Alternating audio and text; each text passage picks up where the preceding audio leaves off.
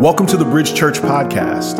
Our purpose statement at Bridge Church is to reach people where they are and help them grow. We hope today's message inspires you towards growth, and we pray it's life changing. And we hope to see you soon.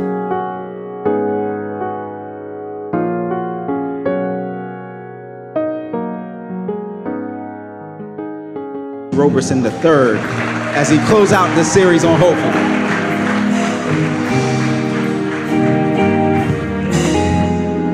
Let's look to the Lord. Father, we thank you for the chance to be able to worship you in spirit and in truth. We are so honored we get a chance to talk to you and know you. God, we thank you that even though we're in a room together, we can be experiencing the throne room of God. We can have this holy, dynamic, loving being be aware of us. Who are we that you are mindful of us, God? And so we are just so honored that you have revealed your word to us and that you want to direct our lives. And so we've come today not to hear uh, advice. We've rather come to hear the voice of God to transform our lives. So, Spirit of God, do it again. Change us and make us more like you. We ask this in Jesus' name. Amen. Well, as Pastor Russell mentioned, we are closing out this series. As we close out the series, we've been walking through the book of 1 Peter, but we've also looked at several other texts to deal with the issue of hope. This issue is of the utmost importance because if you have not learned, something we've said over and over again, is that life is tragically unfair. That you will see people who get things they do not deserve, good things, and you will see people who are good and they will experience trial and pain. And it is in those moments when we feel the unfairness of life that we begin to lose our hope, our hope in God. What we're trying to teach is that disappointment is inevitable, that hard times will come, and that trials should be anticipated. Some of you right now, no matter what the circumstance you're in, some of you are anticipating what God's going to do. You are hopeful. But some of you are confused, deeply confused about the route your life has taken, and you don't know what's le- next, and you've been robbed of hope. Some of you are hopeless.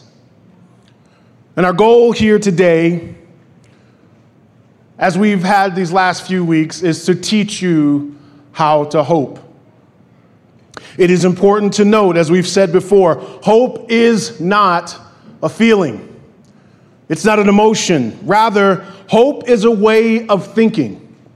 So, if you can teach hope, that means just like you can ch- teach a child 2 plus 2 equals 4, you can learn how to hope no matter what area of life has seemed tragically unfair. No matter what area of life you've been deeply disappointed in, you can hope. What is hope? Hope is when, no matter what, you still expect great things from God. And today, I want to offer you hope in a disappointing, tragic world.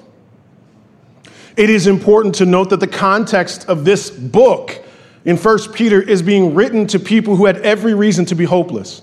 If you remember from the very first chapter, what we talked about was that they were exiles, meaning that if you look in Jewish history, these are folks who have been captured and they have been placed into cities and into towns and regions where they are foreigners, and because of that, they face all types of opposition. Not only opposition it is they face, but persecution. If you remember, there was a fire that broke out in Rome, and after that fire broke out, Caesar accused Christians of the fire. It is from that accusation that persecution broke out, and these Christians started to get killed based upon something they did not do. Couldn't you imagine living in a state of shock because you're being accused of something you did not do, tortured because of something you did not do?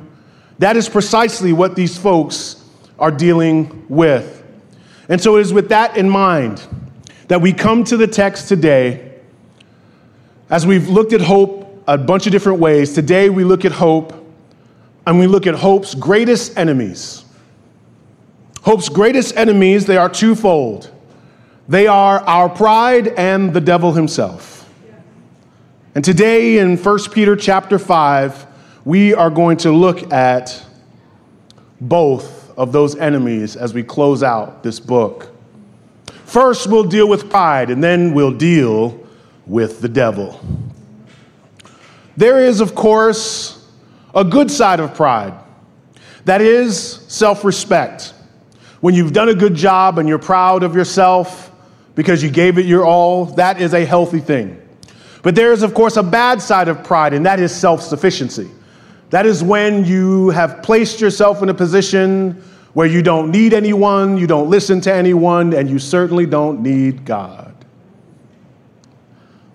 Humility keeps your eyes on God, pride keeps your eyes on yourself. And so it is pride that also is the basis of our anxiety because we're wondering how can we get ourselves out of this?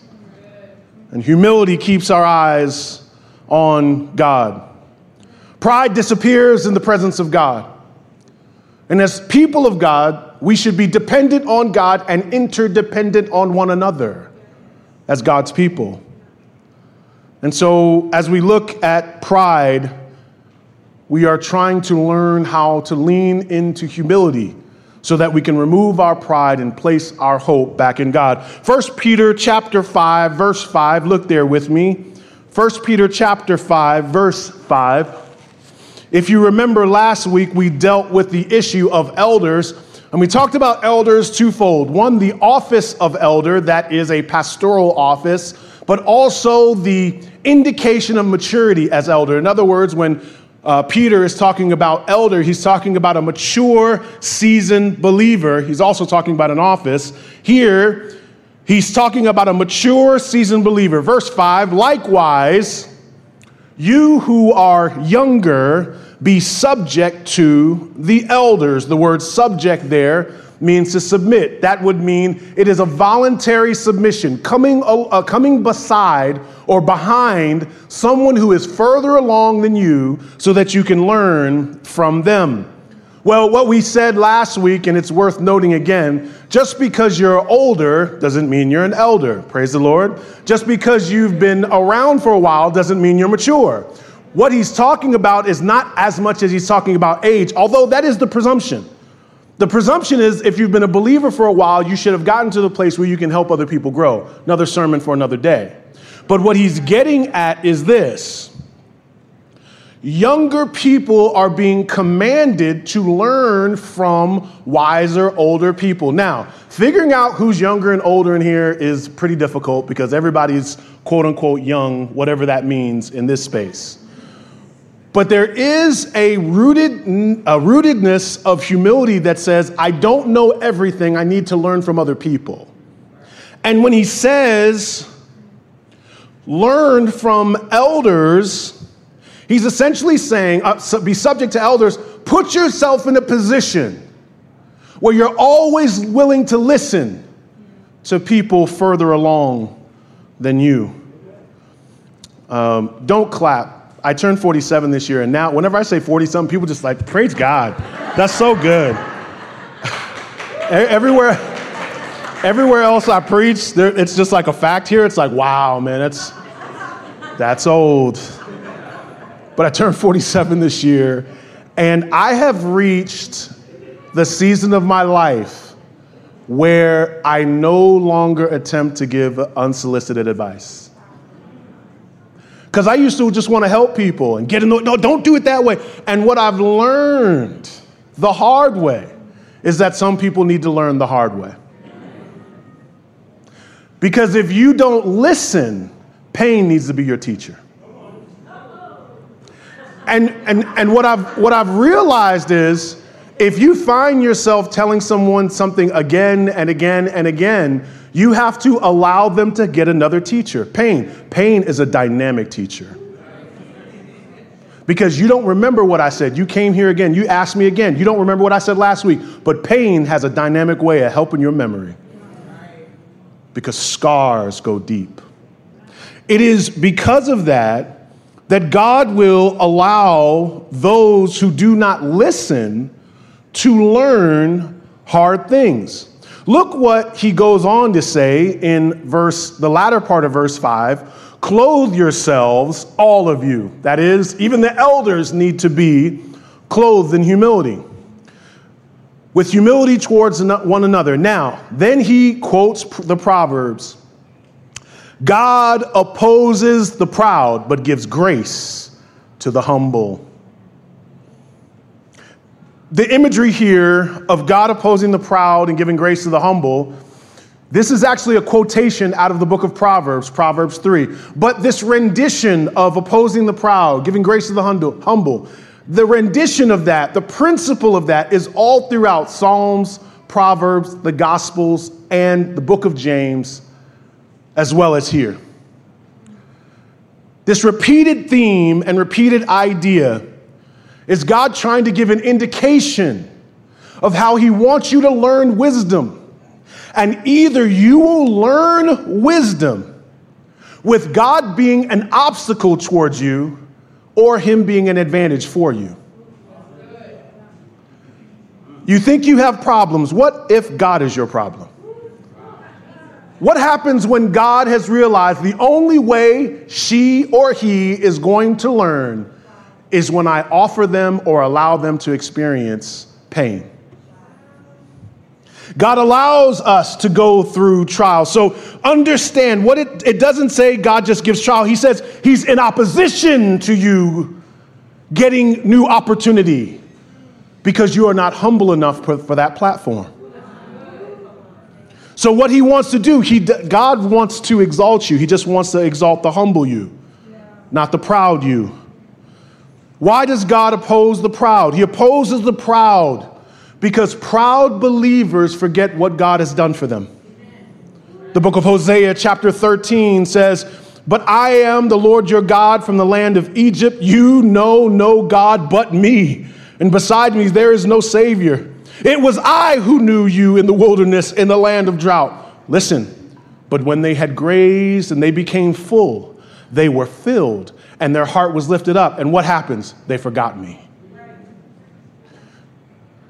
And so, what God says in this text is, I have to continually offer Israel trials because they only talk to me when they're in pain. In order to create intimacy with them, I've got to allow them to experience more and more opposition. They forget the God who put them in a position to eat. And if they would just praise me, if they would just remember me, I would put them in a greater position. But they don't remember me, so I've got to put them in greater pain. Not only do the proud forget, but the proud forget who God is, but they forget who they are. Romans 12, verse 3 says, For the grace of God given to me, I say to everyone among you not to think higher than himself than they ought to think, but to think of themselves with sober judgment. The imagery of soberness means a realness and an honesty with yourself about your strengths and your weaknesses, about what you did and what God did. And in, in the end, anyone who has take any kind of summation over what God did versus you did, you say, He did it all. But there is a tendency for us to think of ourselves higher, as if we put ourselves in the position we're in. And so, because of that, God has to allow some people to experience embarrassment, failure, and exhaustion simply because you think too much of yourself and you're drunk off yourself. You're high on yourself. And so God has to humble you and bring you into a greater position. Realize this the point of the pain is not just pain, the point of the pain is to soften us, to allow us to be more broken. It, it amazes me how the most inexperienced people have the strongest opinions.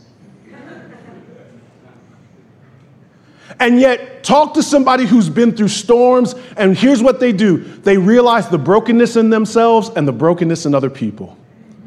You can tell a humble heart by how graceful they are towards others. You can tell proud a person is how much they're law oriented towards other people.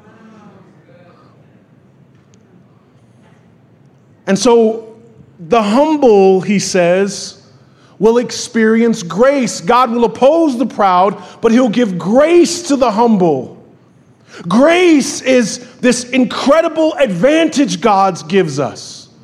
Grace is putting us in a position where we'll have unusual advantage even though we are greatly unprepared. It was Moses who goes to Pharaoh and says, Let my people go. The brother had did not know how to perform miracles, but God put him in a position where he would be his mouth. Though he stuttered, God put him in a position where he would speak. He gave him an unusual ad- advantage. When you look at Joseph, Joseph, who had no administrative qualities but was known as a dreamer, ends up being exalted in Pharaoh's administration. God gave him an unusual advantage, even though he was greatly unprepared. And then you think about David. David slays Goliath. He ain't never really even been in a fight before, but he fought all these animals and he took five smooth stones and he takes out Goliath. Not because he was greatly trained to fight men, but because God gave him grace and he gave him an unusual advantage.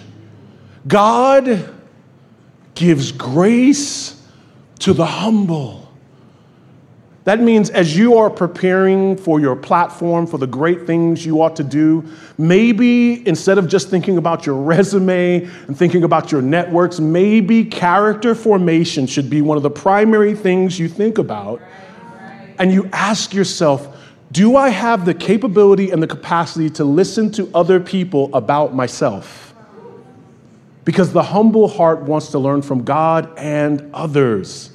God gives a greater grace to the humble because they know they can lean on Him. Look what He says in verse 6. He says, Humble yourself, therefore, since you get this great advantage, under the mighty hand of God, so that at the proper time He may exalt you. You see the end part? He says he wants to exalt you. He wants to put you in a greater position than you are in. But the key is humility.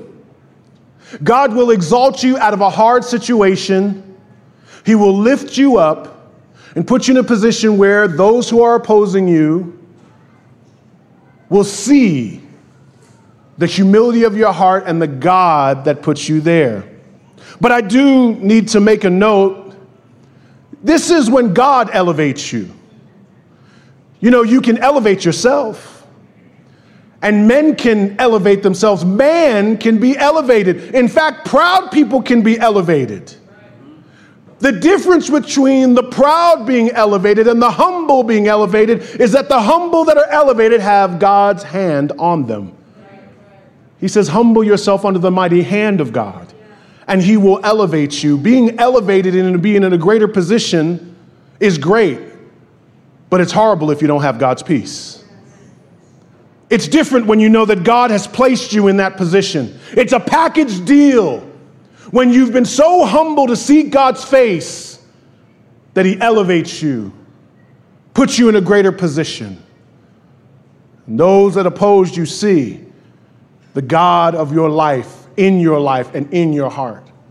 I do think it's also worth noting um, God elevating you and you getting a promotion aren't always the same thing. God may, listen, listen, elevation does not mean a new job. Elevation doesn't necessarily mean that you're in a new circumstance. It may. He may elevate you out of the situation you're in. I know y'all, I know I, many of us want to be elevated out of something but God can elevate you in something. In other words, God can elevate you above the situation. You're in the same situation you were before, but you have a greater, grander peace and a greater perspective than you did before. He can elevate you, same job, same people, but you've been elevated. So when you walk in, you are not subject to what they think about you, what they say about you, and the people around you. He can elevate you in the same place, but with new peace. He can elevate you with a new perspective, but He can also elevate you out of the situation all together. God elevates. I just want to make a note in this city where everybody is working so hard for advantage. What if you restructured your life to believe God elevates, that God promotes, and that God places you in the position that you ought to be in? That means, look at the last part proper time. We wait on the timing of God for where we are and who we are, and we don't need to look at what everyone else has because we're waiting on the timing of God. He'll elevate you in the proper time. Do you know this is a promise? That in due season, if I faint not, if I keep doing the good things, the things of God, I don't have to worry because in God's timing, He will put me in the position I need to be in.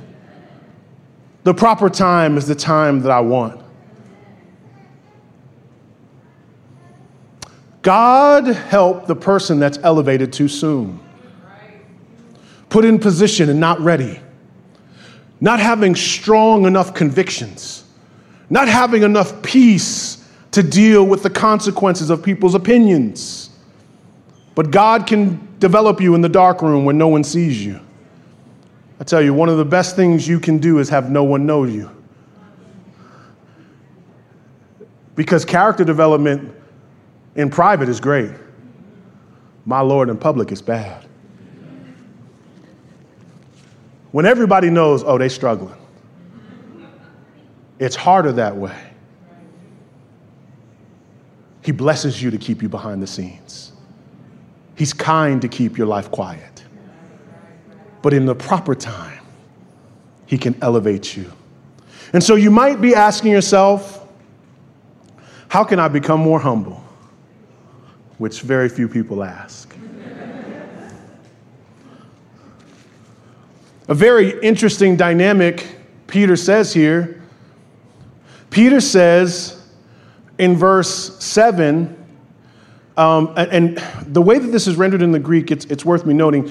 It says, Humble yourself, in verse 6, humble yourself under the mighty hand of God. He'll uh, exalt you, or at the proper time, he may exalt you.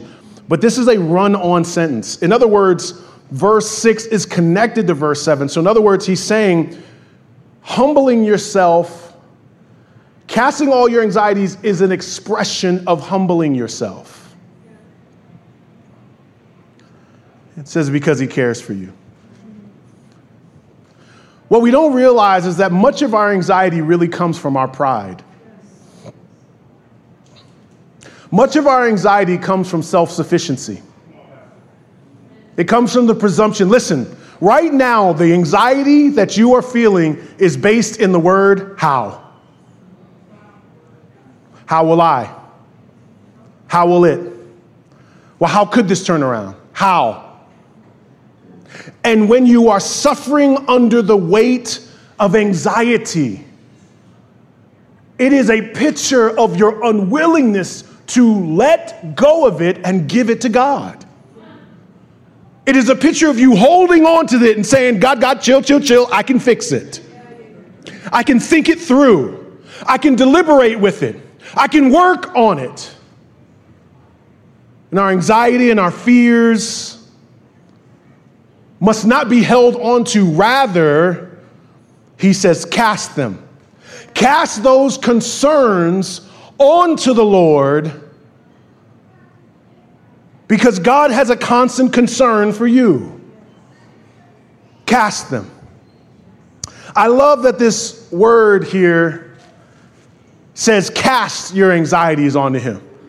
You know, that don't even say pray, it says, cast them the imagery there, it's the same word in the Gospels that they would use of a fishing net. A fishing net at the time, it was a net that was broad, and you would cast it out into the sea. And it was, as it was casted out into the sea, there were weights on the sides of them, and they would go down into the water and they would catch the fish. And so you had to hurl it out there if you wanted to get into the deep. You had to throw it out there if you wanted to get a lot of fish.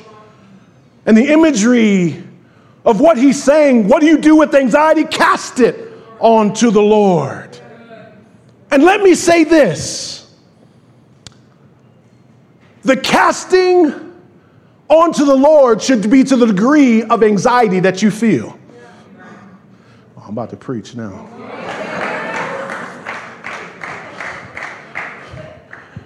I tell you this almost every week. Some of you pray too safe. You feel anxiety and you're like, well, Lord, if you could and possibly and in your will, and I know you could, but possibly maybe, could you cast it onto the Lord? You do it. You take it. You are good. This is why I tell you, and I'm not, I'm not here to pump you up, but you need to get into the function of praising God because when you praise God, you're reminding yourself of the character of God, of who God is, and the goodness of the Lord. And this should be a cathartic experience, reminding yourself God is good. Why am I worried about that anymore? And so stop just throwing out prayers and cast them rather. You're either keeping anxiety or you're casting anxiety. And anxiety is actually meant to be a, a pathway into intimacy. Every time you feel this doubt in your heart, when you're in situations, we have to remember anxiety is God's job. Whenever you feel anxiety, you go, well, that's God's job. My mama, I was cleaning out her house in Alabama, and on her refrigerator, she has a to do list. And then next to her to do list, she has a God's to do list. It's the cutest thing I ever seen. She'll be like, oh, I got to clean this and do this. And then she's like, and then, I got, and then she got names like Harold. I got to deal with Harold. I got to deal with the deacon board, all this stuff. And she literally has a list that says God's to do list. And so I said, Mama, what is that? She said, Those are things God got to do. She said, I'm not to worry about that. It's too big for me. It's too heavy for me. I can't deal with it. What my mother is saying, that's God's job description. Whenever I face anxiety, it's an indication I'm taking on something God should be taking on. Boy, you better delegate that. Some of y'all bad at delegating in your jobs in general. Some of y'all take on too much in your jobs in general. You, you, you like, they got me doing two and three jobs. Well, how about you're doing God's job? Whenever you face anxiety, stop praying pretty and start praying ugly. And I'm saying, I'm, I'm just saying, get your face. Because, it, listen, on your jobs, have, has anybody ever told you to do something you, it's not your job? That's the energy I need when you feel anxiety, I need that same energy. Like, oh no, you, you got it twisted. That, that, oh no, no, no, no, no, no, boo. That's not, that's, uh, that's, not, that's not for me. That's for them. And I'm saying when you feel anxiety, you should say, that's for him. It's his. It's not yours. Why would you keep it? Listen, I'm, I'm, I'm going to minister to you right now. Your life can transform when you stop allowing anxiety to be normal for you. Seriously, now, mind you, there are mental health issues, and there's a whole therapeutic wing to this discussion that I'm not talking about. Let's just put that in another category. What I'm talking about are the regular day to day things that your mind is overwhelmed with. The Spirit of the living God wants to partner with you to talk to God about them. When in your brain you feel things won't change, there's a reason why Peter at the end of this says, look what he says. Because God cares for you. Why would Peter need to even say that? Because there comes a point in our pride when you've worked hard. Some of you have had to fight for yourself so long. Some of you have gotten to the position where no one's been there for you. Some of you have cried and you're like, no one else is going to listen to me, so I might as well not tell anybody. And there's a point in you where you begin to believe no one cares. And there's on the surface, we say, this won't change, this won't change, I don't see this changing. But underneath the surface, we have this belief that God doesn't care. And, Saints, what if God cared just as much and even more about your relationship situation right now, about your marriages, about your finances? What if God cared just as much as you and even more? And there is something powerful about when you are feeling alone and you are feeling the weight of your doubts, where you remind yourself, God cares. It changes when you know that God is there caring for you. Saints, we have to not hold on to these anxieties. We must cast them on to the Lord. We must be reminded of God's character and that He cares. Why? Because our second enemy our second enemy is the devil. And the devil hunts for the hurting. He's on a hunt. He's sniffing it out. He knows how much you hurt right now. He knows how much you doubt right now. He knows how much fear you have right now. So look in verse 8 of chapter 5. Be sober minded, be watchful. Your adversary, the devil, prowls around you like a roaring lion, seeking someone to devour. Anybody. He's not on a hunt for families or pastors or leaders. He just wants to know who is hurting in their soul. And the devil wants to destroy your faith. So here's what he says. When he says be sober minded, be watchful, it's another way of saying stay awake to the spiritual reality of what you're dealing with right now. that maybe it's the devil. My mom was always good at that. You know, I'd be on the phone with my mom, and so, and you know, the somebody, you know, like the we'd get bad, like she'd be telling me about the Lord, and then all of a sudden, like we'd get some kind of interference on the phone, and I'd be like, "Mom, can you hear me?" He, oh, like FaceTime all the times. Mom, can you hear me? And then all of a sudden, she'd come back, she'd be like, "The devil's busy." the devil is busy. He is. Ooh, he ain't never out of a job. The devil's busy. I was like, well, my She's like, well, what were we talking about? I was like, the Lord. The Lord. That's right. We were talking about the Lord. That's right. Mm-hmm. my mom does that all the time. But I tell you, one thing I got noted, guess what? The devil is busy, y'all. The, the devil is busy. I've seen people just seen their faith destroyed. I've seen so many people walk away from the Lord. And the devil comes and he's prowling around people who are, ain't nothing wrong with doubting God. Just doubt God with God. Ain't nothing wrong with doubting the church. Just doubt church in church. because isolation will destroy you. Mountain lions detect vulnerabilities in their prey. They attack the weakest, the young, the sick, and the injured. Studies have confirmed this is an instinctive cruelty. It's how mountain lions live. Listen, listen.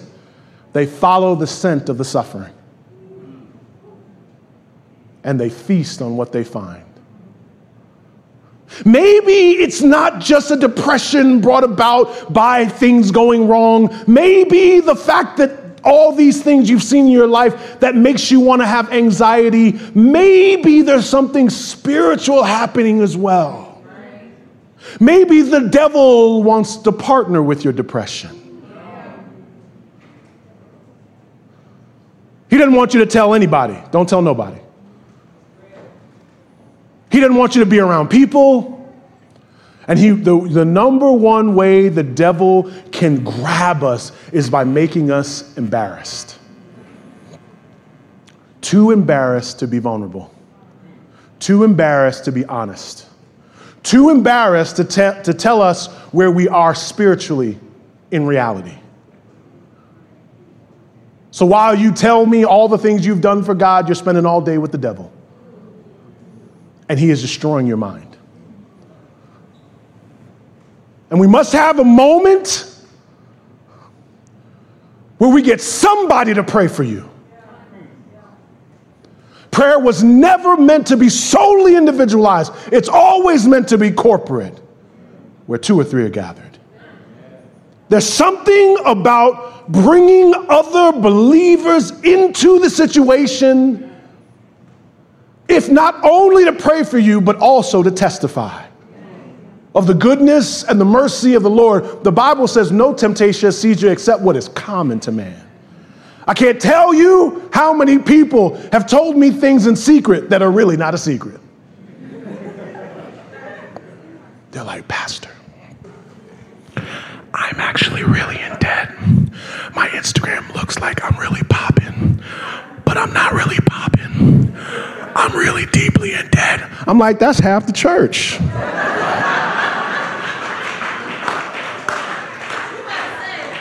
That ain't no secret. Married couples coming to me talking about, I don't feel respected. I'm like, join all the brothers. ladies like, I don't feel seen. I'm like, talk to the ladies. What I'm trying to tell you is he kills you in isolation. He destroys you because you're too proud to be honest.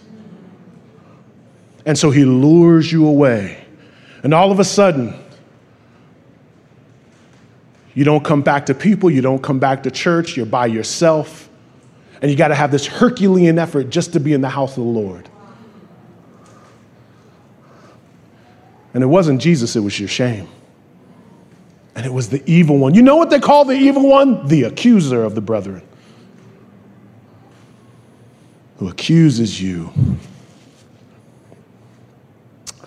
As we close, I want you to be reminded of Luke 22, 31 and 32.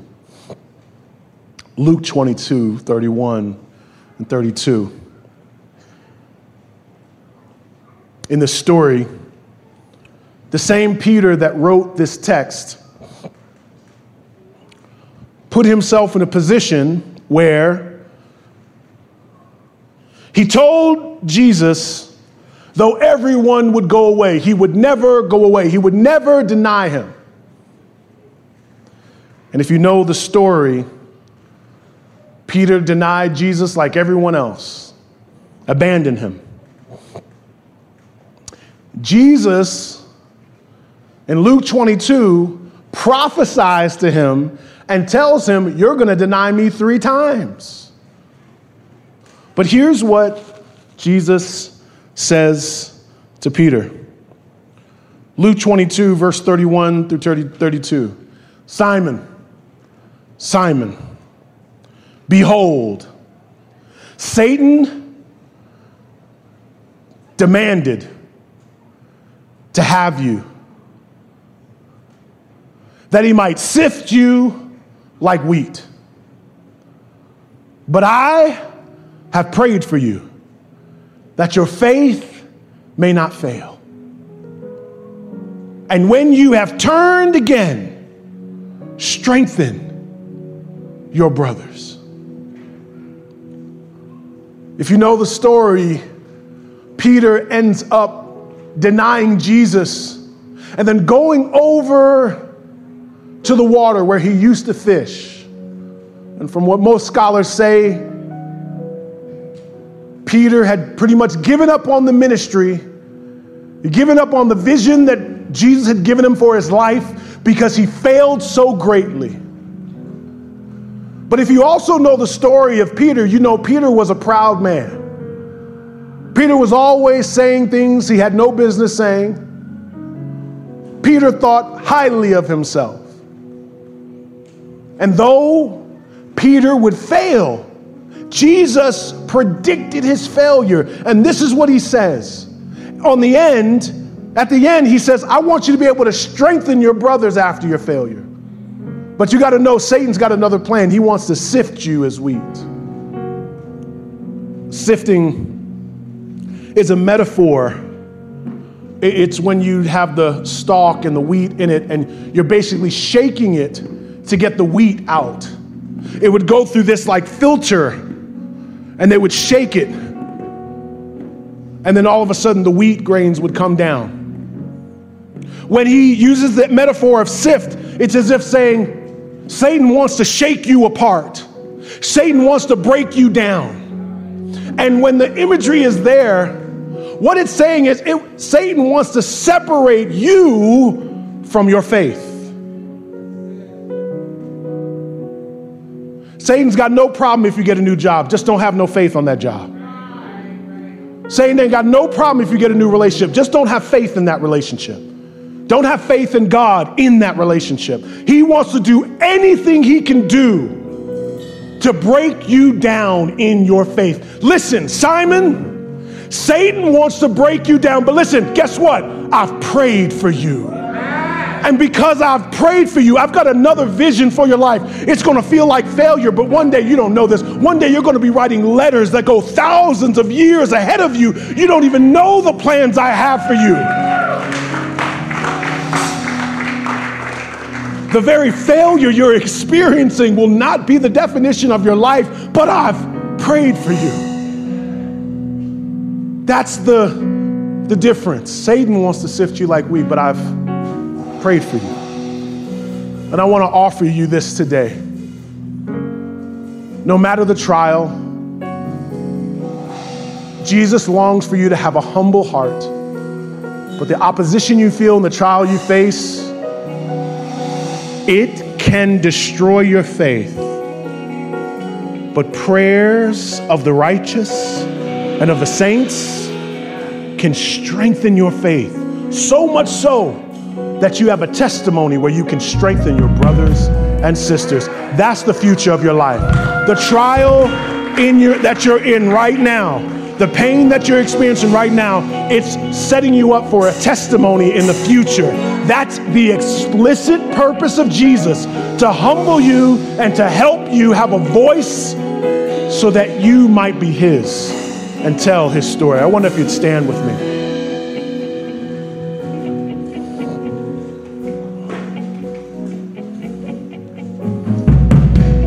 Father, in the name of Jesus. Oh, Simon, Simon, Satan wants to sift you like wheat. Oh, but I've prayed for you. But I've prayed for you. I wonder if we could just imagine the voice of Jesus saying, But I've prayed for you. I've prayed for you. The Bible says he sits at the right hand of God interceding for the brethren. I've prayed for you. I care for you. God cares. And Christ is at the right hand of the Father praying for the doubts you feel. There's loneliness in your room. God cares about your loneliness. There's brokenness in relationships. He cares about that. And He's prayed for you. Can you just hold on to Jesus' hand this week? If nothing else seems like it's going right, going right, hold on to his unchanging hand. He's prayed for you and he cares for you. And with that, we trust the living God in Jesus' name. Amen. Today, I want to offer you something. As I was talking, many of you might have heard something about your own life where you felt like God was speaking to you. But I want to tell you, coming to church is a wonderful thing. But when you walk out of here, the moment you have with Jesus, it's a decision you have to make. Not to have Jesus in your life, but to be the leader of your life. I'm not asking if you're a church member. I'm not asking, do you have church history? I'm not asking if you grew up in church. I'm asking this morning, for you to make a decision for Jesus to be the leader of your life. The leader of your life.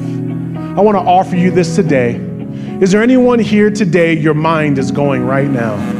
You're thinking as I'm talking. Is there anyone here today you want Jesus to be the leader of your life, just come forward right here. We will celebrate that decision. It is the best decision you can make in your life to, for Jesus to be the leader. It doesn't matter if there's people around you, they will move out your way. Come down today and make that decision today.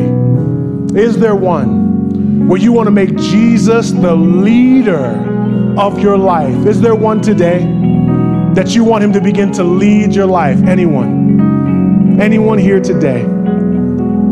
I pray you would come, come forward. Amen. Give God praise. Give God praise.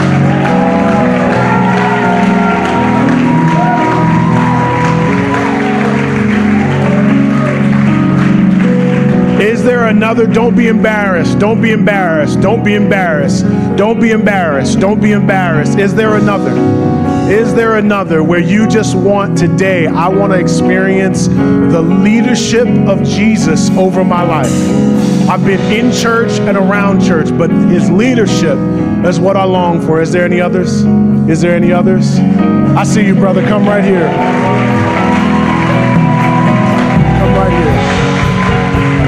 Is there another? Is there another? I want the leadership. I want the leadership. I want the leadership. I can't do it on my own anymore. I want the leadership of Jesus. I can't do it anymore on my own. I want his leadership. Is there another? You want the leadership of Jesus over your life. You want him to be Lord. Well, why don't we give a hand praise for these two right here?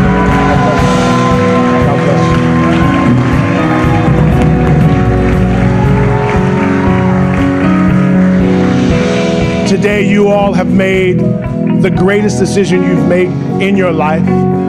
Today, we want you to know we are here to support you, to be here with you, to be your brothers and sisters in Christ. Saints, can we pray for them today? Father, in the name of Jesus, let us surround them, not just with our prayers, but we pray that the presence of Jesus would be as strong. God, fight off the devil this week, God, in a unique way.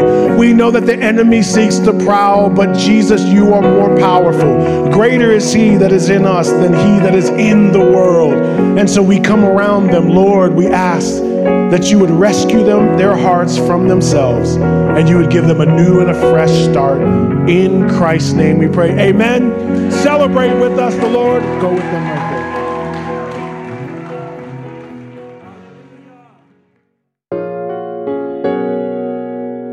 We hope this message was encouraging to you. We invite you to send us an email at info at bridgechurchnyc.com so we can hear how God used this message to speak to you. You can also find us on Facebook, Instagram, and TikTok. Our handle on all our social media platforms is at bridgechurchnyc. Our website is bridgechurchnyc.com. If you're in the New York City area, we would love to see you on a Sunday. Our services are at 10:30 a.m. and noon on Sundays at 345 Adams Street in downtown Brooklyn. Thanks for listening to our podcast today, and we hope to see you soon.